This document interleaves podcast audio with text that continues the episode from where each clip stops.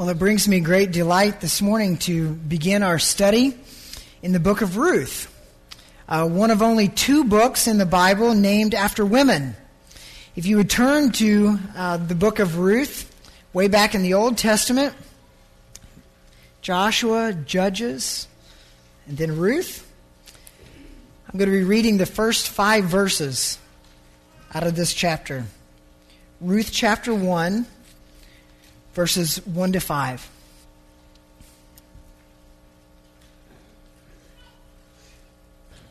Follow along as I read. It says this: In the days when the judges ruled, there was a famine in the land, and a man of Bethlehem in Judah went to sojourn in the country of Moab, he and his wife and his 2 sons. The name of the man was Elimelech, and the name of his wife Naomi, and the names of his 2 sons were Mahlon and Kilion. They were Ephrathites from Bethlehem in Judah. They went into the country of Moab and remained there.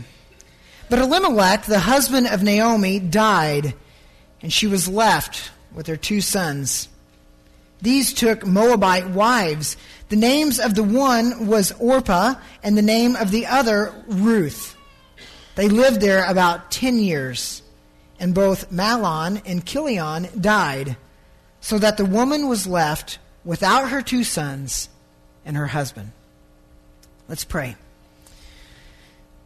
Father, I am so excited to be studying through this book, an amazing book written about your faithfulness. And even in the darkest of times, we'll find here that you're at work, that you have a sovereign purpose, that you have a goal in mind, and you're working toward that, and your work never fails to bring about your good and sovereign purpose. So I pray this morning as we begin into this rich study through the book of Ruth, that you would just encourage our hearts. You would cause us to have this high and wonderful picture of you and who you are and how you rule. I pray this in Jesus' name. Amen. Amen. Well, just mentioning the book of Ruth, if you've ever read through this book, it draws smiles from a lot of people. You have here the character of Ruth, and if you're familiar with it, you'll know her famous words where she said, "Where you go, I will go. Your people will be my people. Your God will be my God." And when you hear those words, you think of this lady who was so committed that she gave all, and kind of inspires us. And then you read of a man of integrity, a guy named Boaz, a guy who comes along. He's sort of the knight in shining armor, if you will, of this story. And he loves what in some ways is the unlovable, a woman who's widowed and has nothing to offer, and he loves her, and he takes her into his own home. He marries that young widow as part of the story. And in this story, you have both tragedy, which we just read about in these first 5 verses. You have tragedy, you have romance, kind of racy romance at one point in the story, we'll find. And the story ends with a newborn baby. A baby whose lineage will produce not only the greatest king of the nation of Israel, King David, but will produce the greatest king who has ever lived on the face of the earth, our Lord and Savior, the King Jesus Christ. All come from this story of Ruth. And so it's a love story. It kind of yanks at our heartstrings, and we love it for that. But there's a lot more to this story than just romance and babies and knights in shining armor. The book of Ruth will teach us that our actions have consequences. We live in a real world, and we make real decisions that have real consequences. However, we don't live in a vacuum. There's another power that's at work here. It's not like we live in a computer world where we plug in this equation and this equation and we're guaranteed to get this result. No, what we find in this book is that there's another factor here. And that other factor is the grace of God that directs those decisions as we plug them in, and that causes those decisions to work exactly how He wants them to work. so that the outcome brings about his good and sovereign purposes, even when we make bad decisions. That's what we'll find in this book. The book of Ruth is a story that shows us that God moves in mysterious ways. There's a hymn out there, and it says, God moves in a mysterious way his wonders to perform. And what this story is going to show us, this story is going to be for people who wonder where God is when there's no prophet, when there's no voice leading.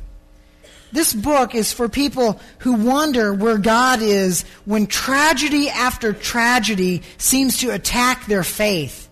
And they begin to wonder, is God even out there? Does God even exist? This book is a book for people who wonder if living a life of integrity is even worth it. Is there even a reward? Is there even a sense in continuing to live a life of faithfulness? And this book of Ruth is also a story for those who can't imagine that anything great would come out of an ordinary life of faith. And yet we see in this book the most wonderful and extraordinary things that come out of a life of faith, all contained here in the book of Ruth. So it is a book of encouragement. It's a book of refreshment. Why? Because it shows us that God is at work in the darkest of times. When you think that God is the furthest from you, and all you can see is that one thing, that one obstacle, or that one decision that has to be made right in front of you, rest assured that this book is going to show us that God is doing a million things in the background to bring about his purpose so that when you make that decision, it's right in line with where he wants to go and where he's taking you. And he's going to guide it. And he's going to direct it. So I'm very excited as we begin this study in this book of Ruth. Ruth is a story about one family in the midst of 1,000 families in the nation of Israel. What we're going to do is we're going to step back from this big picture of the nation of Israel, and we're going to zoom in on this little family of four. And we're going to watch what God is doing. God is going to do in a microcosm what he's doing out here on a macro level. Big picture out here, but you're also going to see it in the day-to-day decisions, in the day-to-day lives of ordinary followers of God in this book of Ruth. Now, the author of the book gives us some background. You can see it right there in verse 1. Check it out. It says this, in the days when the judges ruled. Now, if you leave your finger there and you turn back one page in your Bible, you'll see that you land in the book of Judges. The days when the judges ruled was a period of about 400 years when the children of Israel would rebel against God. God would send in this enemy nation to kind of take over, or at least attack the nation of Israel. And in the midst of that enemy attack, God would raise up a judge. And the judge was really more of a military might than anything else, but the judge would be raised up. He would defeat the enemy. He would bring about a certain amount of peace and rest for the nation of Israel again. And then he would rule for a while. Over and over throughout the book of Judges, you see this pattern, this cycle continue. The very first judge, his name is Othniel, that is raised up in the book of Judges. He was a squeaky clean kind of hero. But even the judges, as you read through that book, over time, become less and less of the character that you would expect of a man of God. The last judge that we're told about in the book of Judges is a judge named Samson. You guys know his story. And Samson undermines every expectation we would have of a judge. And he ends up committing suicide in one sense by pushing down the pillars and bringing the temple down on him. He was a judge, but it wasn't nearly what we would expect of the judges that ruled. In the days of the judges, there was no authority. There was no king. There was no one to impose on the people how they should live. It wasn't as though they didn't have the Bible. They had the books of Moses. They had the law. They could have followed that. The problem was there was no one paying any attention to the Word of God. It was a time of self-rule. It was a time of self-confidence. It was a time when the Lord said to do one thing and the people would do another. This was the period of the judges. Every person claimed to live however he wanted to live. Whatever God had to say was really of peripheral importance. It didn't matter. It was out there on the fringe. And if you're in the book of Judges, one page over, if you look at the very last verse of the book of Judges, it kind of sums up, if you will, the attitude of the people at that time. Look at the very last verse. In those days, there was no king in Israel. Everyone did what was right in his own eyes. So that verse sets the stage for what we're getting ready to see in the opening verses of Ruth. It was the time of the judges.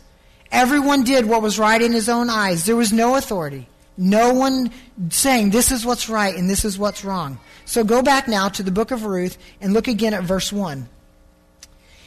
In the days when the judges ruled, there was a famine in the land. Now it shouldn't be a shock that we find a land plagued with famine. Why not? Because that's what God said he would do if the people of Israel disobeyed. Back in Leviticus chapter 26, it says this. God told them, he promised them, if you walk in my statutes and observe my commandments and do them, then I will give you rain in their season, and the land shall yield its increase, and the trees of the field shall yield their fruit. The book of Leviticus goes on to say, if you disobey me, then the hard hand of God will be against you, and the sign of that judgment is there'll be a famine in the land. So it shouldn't surprise us that when we get to the opening book of Ruth, there's a famine. It's the days of the judges. Everyone did what was right in his own eyes. They were disobeying God. So, rightly so, here's the famine.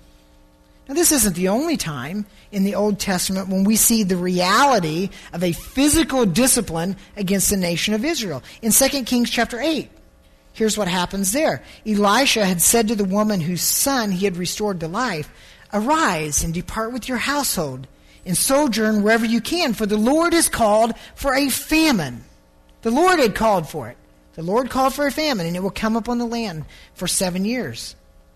In Isaiah 3, we read this, "For behold, the Lord God of hosts is taking away from Jerusalem and from Judah support and supply, all support of bread and all support of water." This is God's pattern. You obey, I'll give you plenty in your land.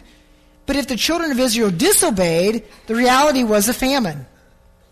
Again, in Amos chapter 4, the prophet says, "I give you cleanness of teeth in all your cities." That means, guess what? There's not going to be any food stuck on your teeth. You're not going to have any. You're going to have clean teeth and a lack of bread in all your places. Yet you did not return to me.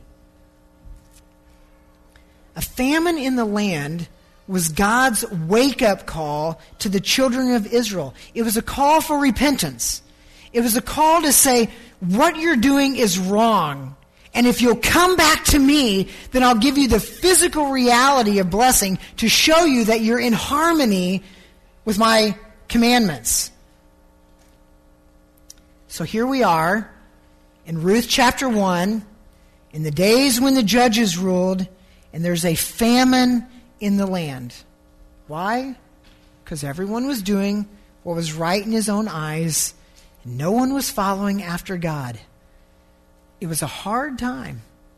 It was a hard time to exist. It was a hard time to even stay alive.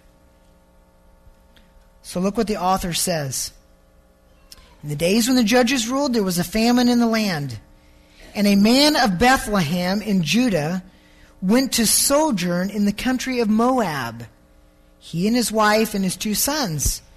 The name of the man was Elimelech, the name of his wife Naomi, and then his 2 sons, Mahlon and Kilion. Again, they were Ephrathites from Bethlehem in Judah. They went into the country of Moab, and they remained there. Here's one man, family of 4, in the nation of Israel. He's there. He looks around. There's famine in the land. He has nothing to provide for his family. There's no food. Ironically, he lives in Bethlehem. The meaning of the word Bethlehem is the house of food. But Bethlehem isn't producing any food right now because they're being disobedient. So here stands Elimelech, and he faces a decision. What do I do? We need food. We're hungry. There's nothing here. And here's his wife, Naomi, and here's his two sons. And by the way, his two sons are sickly little boys. How do we know that? Well, their names mean that. Mahlon means sickly or diseased. Now, it could be that he wasn't getting the proper nutrition. We don't know. Or it could be that he was born and he was just sickly. But here's Mahlon, and he's a sick kid. And along comes his brother, Kilion. And guess what Kilion means? It means weakness or wasting away. So here you have Elimelech. He's trying to decide, what do we do? We can stay here in Bethlehem. We can try to push through. Or should we go to another place, somewhere where we can find food, somewhere where there's some type of nourishment? And no doubt his kids are crying in the background, Dad, is there anything to eat? We're hungry. We don't feel good. We're sick. Is there something? Help us. Don't we have something in this house that's good to eat? And his wife, no doubt, is asking him, Elimelech, what are we going to do? I don't have anything left for the kids. I'm already giving up my meals so they can eat. Tell me, Elimelech, what are we going to do? So Elimelech is facing this decision. What happens if there's no more rain for another year?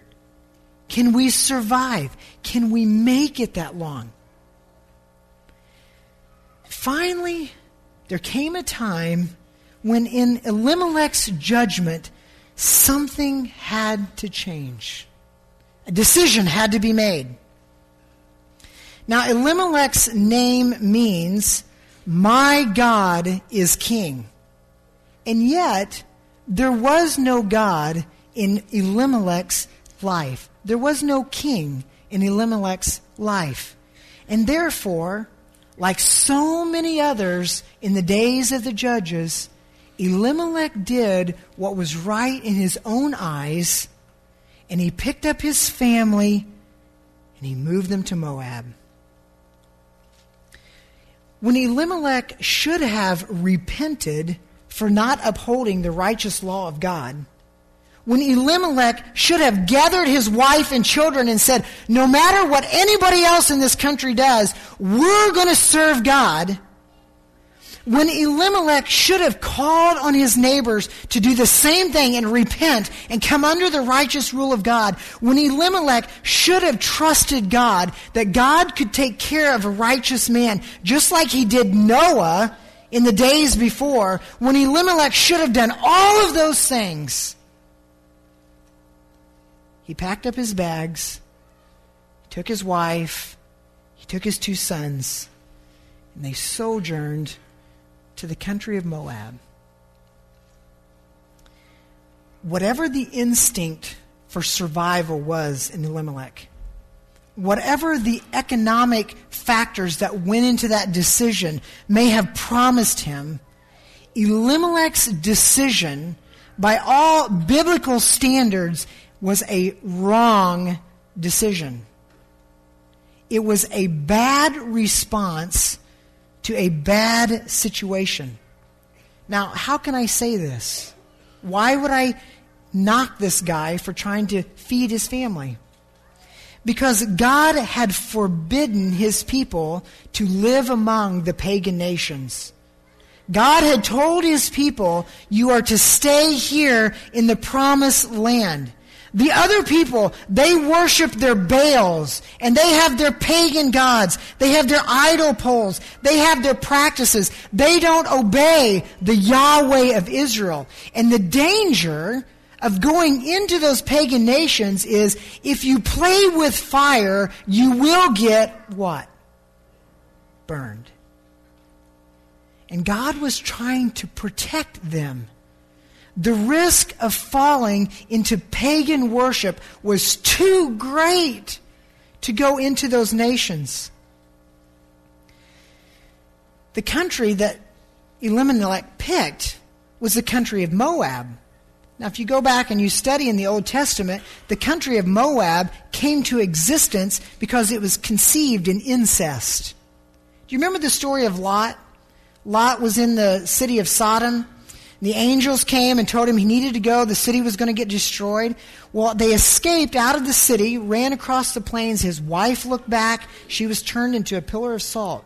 And so Lot escaped. He escaped judgment. He went into hiding into a cave. He had 2 daughters and no sons.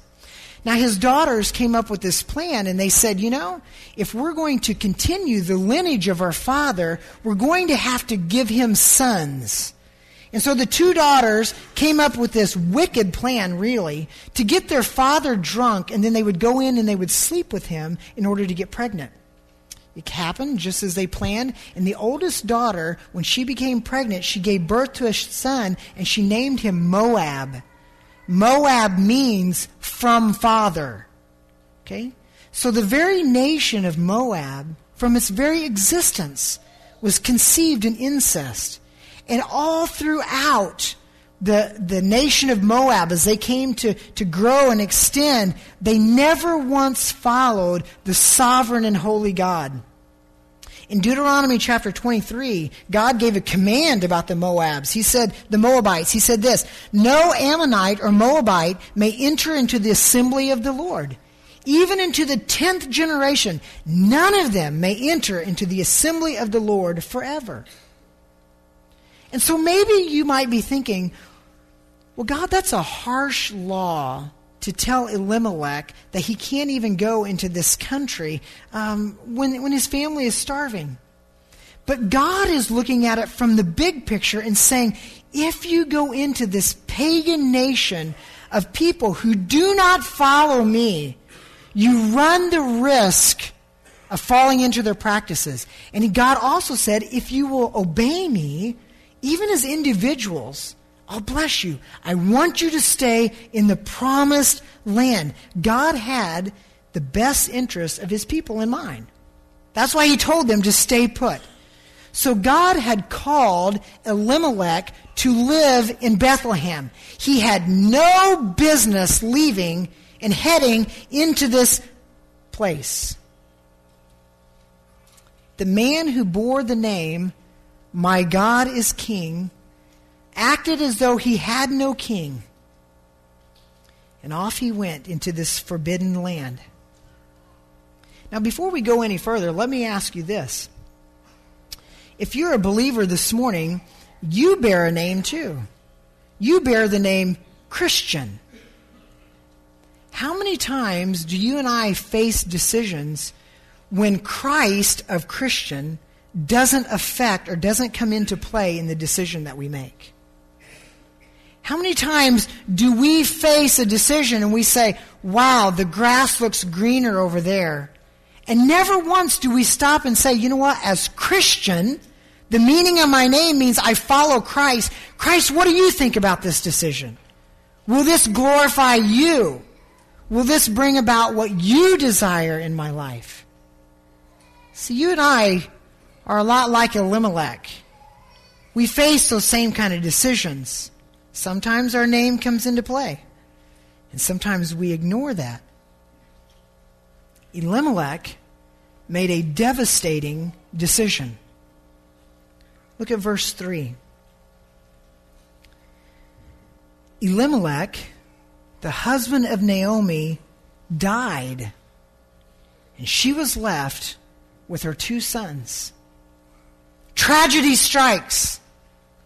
Elimelech, the patriarch of the family, dies, leaving behind a widow and 2 boys.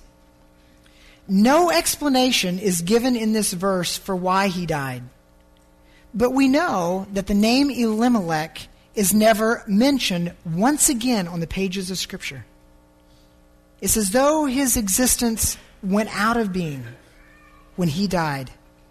And the focus of the story here in verse 3 turns to Naomi. Notice even how it's written. Notice how this verse is phrased. But Elimelech, the husband of Naomi, died. Okay? The focus is now looking at Naomi. It's saying, here's where the story is going to continue. Here's where the narrator picks up and says, we're going to watch what happens to this woman, Naomi, now. What is she going to do? Because guess what? Naomi has a decision now to make, doesn't she? Because Naomi can either repent for what their family has done, and she can go back home to Bethlehem, or she can stay put where they are. Sadly, the land of compromise holds out more promise for Naomi than the promise of God back in Bethlehem. And so she stays. I'm sure she grieved. I'm sure she was sad that her husband died.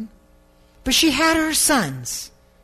And as long as she had her sons, there's a glimmer of hope here. There's a little bit of a chance that perhaps the family name will continue. That is, until we come to the next couple verses. Look at verse 4.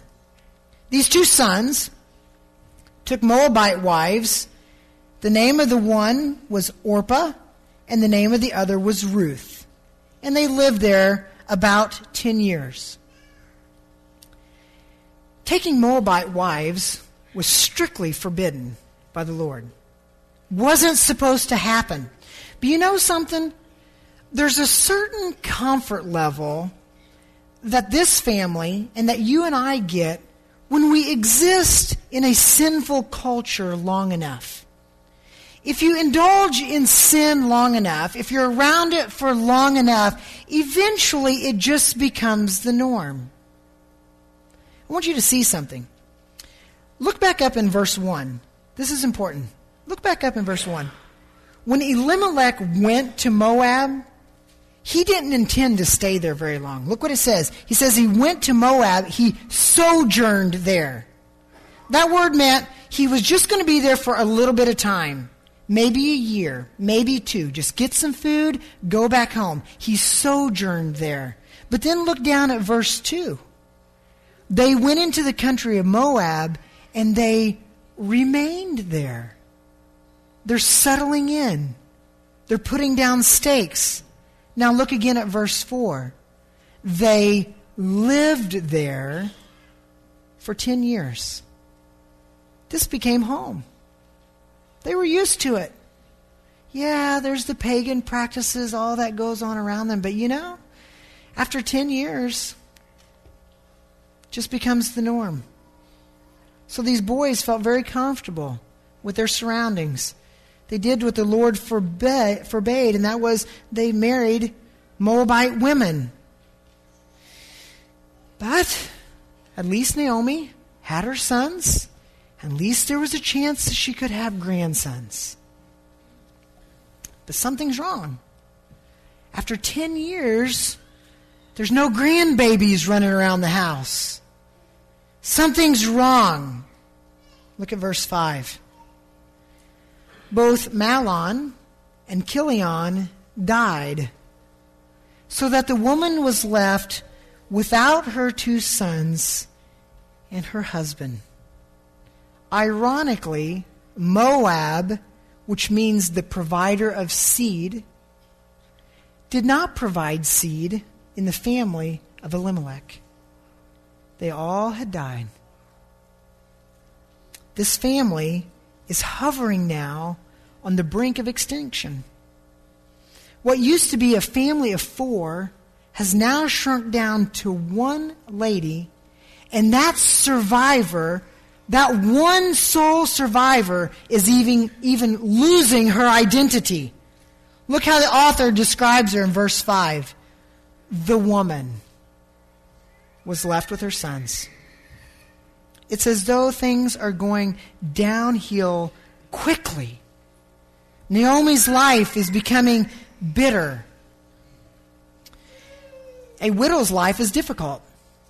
Had Naomi been living in Israel, they had some things in place where they would provide for widow ladies. They would give them food, Problem was, Naomi's not living in Israel. She's living in this pagan nation of Moab. So Naomi has three options available to her. Here they are. Number one, she could return to her father's house. Problem. According to the text, Naomi's old enough, her parents probably don't exist. They probably have already died.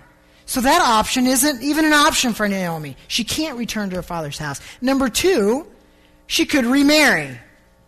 Problem. She's too old to have kids. There's no date nights for a widow who can't have kids, you see. So that option doesn't work. Number three, she could turn to her children, particularly her sons, for support. That's obviously not an option. They're dead. So she's out of options. The only thing that can happen at this point, the only glimmer of any kind of existence and sustenance is going to have to come from God himself. God is going to have to show up in order to make this thing work. So Naomi has another choice to make. And even though we're not going to cover this verse this week, I want you to at least look ahead so we find out what her decision is. Verse 6. She finally makes a great and noble decision. Verse 6. Then she arose with her daughters-in-law to return from the country of Moab, for she had heard in the fields of Moab that the Lord had visited his people and he had given them food. What starts off in the book of Ruth as a tragedy is getting ready to make a turn, because God's grace is about to appear. God's judgment on sin is reliable because he guarantees it. This is what's going to happen. But what is even more consistent, and what we're going to find out, is that when a repentant person turns back to God, God's grace overwhelms them because he loves to restore wandering sinners. God's grace is about to appear in this picture. Now, I want you to hear something, because this is important. God's providence is sometimes very hard. There are times when you and I disobey, and the consequences of that disobedience is very hard. God had dealt bitterly with Naomi. In fact, she's going to say it later in this chapter. She says the words, "The Lord has dealt bitterly with me." Sometimes God's providence is hard. And it would be quick and easy for us to say, well, yeah, of course it's hard. Elimelech disobeyed. Naomi disobeyed. They got what they deserved. It's because the boys married foreign wives. Of course they got what they deserved. But listen, friends, even believers can face affliction. Even believers face trials. Psalm 34 verse 19 says this, "Many are the afflictions of the righteous, but the Lord delivers him out of them all." Can we say beyond a shadow of a doubt that the reason Elimelech and his two sons died was directly attributable to their sin? Can we say that? They died because they sinned. No, we can't say that. We don't know that for sure. To suggest that tragedy strikes an individual's life directly due to sin is a horrible distortion of the truth. Nowhere in the Old Testament nor the New Testament does it promise that believers won't face tragedy in life. So if we immediately say, oh, well, you have a tragedy, it's because you sinned, that is an unfair parallel. But suppose Naomi's calamity was owing to her family's disobedience. What if that was the case, that they died because of their disobedience? Then catch this. That makes this story doubly encouraging, because it shows that God is willing and able to turn his judgments into joys. It shows us that when repentant sinners come back, God can take those mistakes of their past and he can use them for his glory. The main character in this story, the character of Ruth, eventually becomes the grandmother of the King David. She eventually becomes the great-great-great-grandmother of our Savior Jesus Christ. So God can even take his judgments and he can turn them into joy. So when you and I face the chastening hand of God, the hard hand of God, realize this: it is never harsh.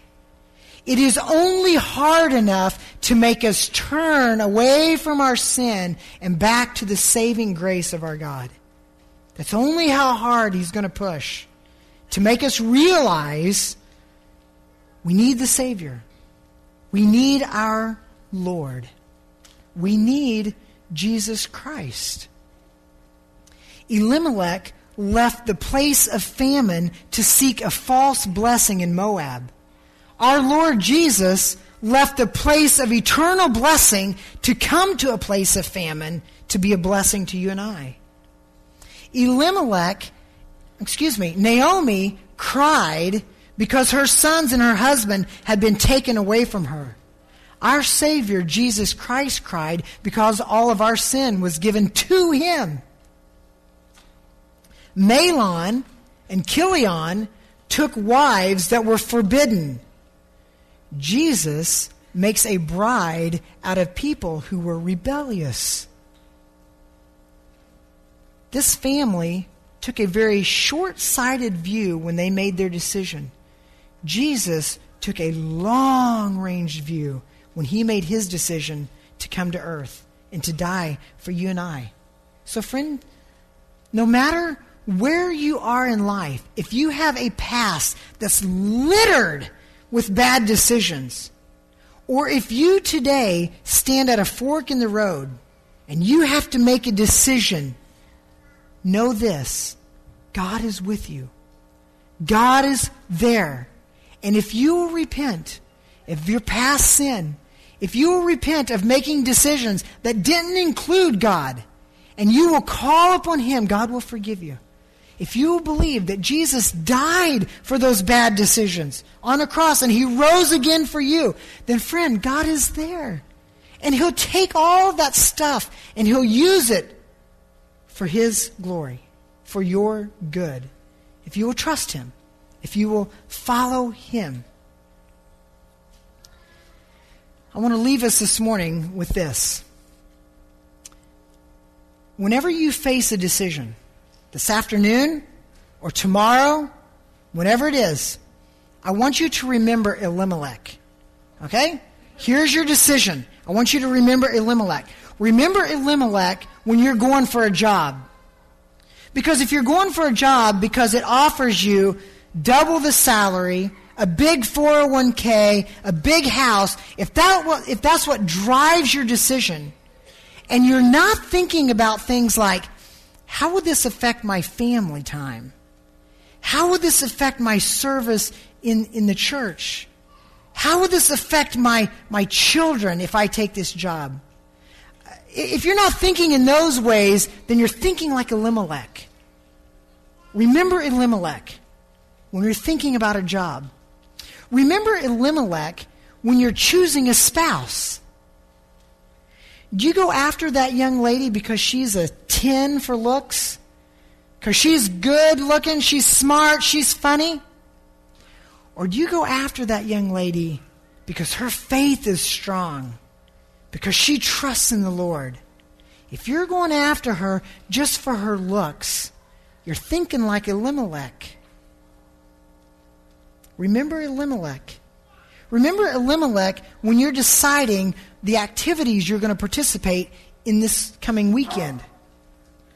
Are you going to go into that pagan environment thinking like Elimelech, I'll just be there for a little bit. I'm just going to sojourn there. I won't be there very long. It won't be a problem.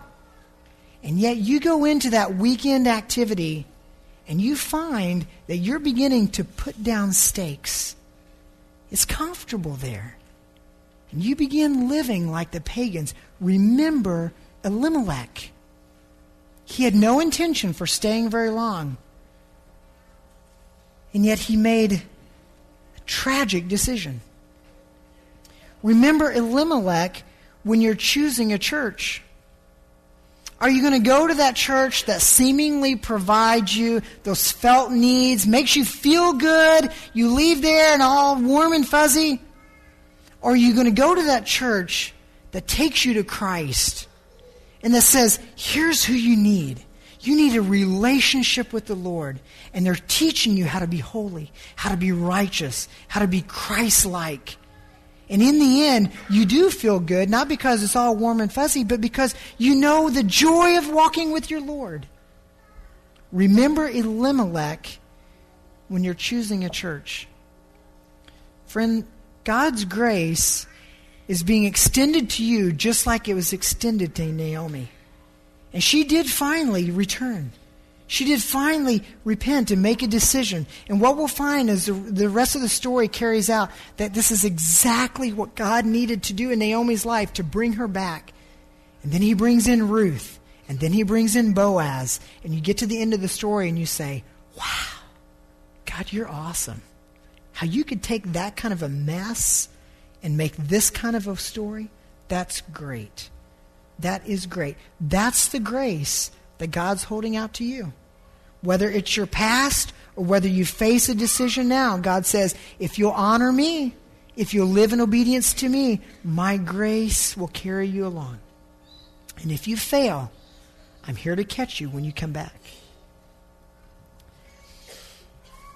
Let's pray. Father God, I am thankful that you are a faithful God. Your hand is never so hard on us that we can't stand. Your hand only pushes down hard enough to bring us back to repentance. Father, we would never say that every tragedy in our lives is attributable to sin, but we would say that every sin brings about your discipline. And so, Father, for those sins that we commit, we confess and we repent. We don't want to be under your hand of judgment. We would rather find ourselves in a place of blessing under your hand of grace. And yet it's your grace that brings your discipline. It's your grace that brings us back to you. And so, Father, this morning we say thank you. Help us to be like Naomi and turn back. Help us to be like Naomi and come to a place where we recognize that we can't do it on our own, that we need you. Help us to remember Elimelech when we make decisions. Help us to remember that every decision we face comes under your sovereign commands. And so, Father, I pray that we would be a people of obedience. We'd be a people that would honor you. We'd be a people known that you are our King. We trust you. We look to you this coming week. In Jesus' name I pray. Amen.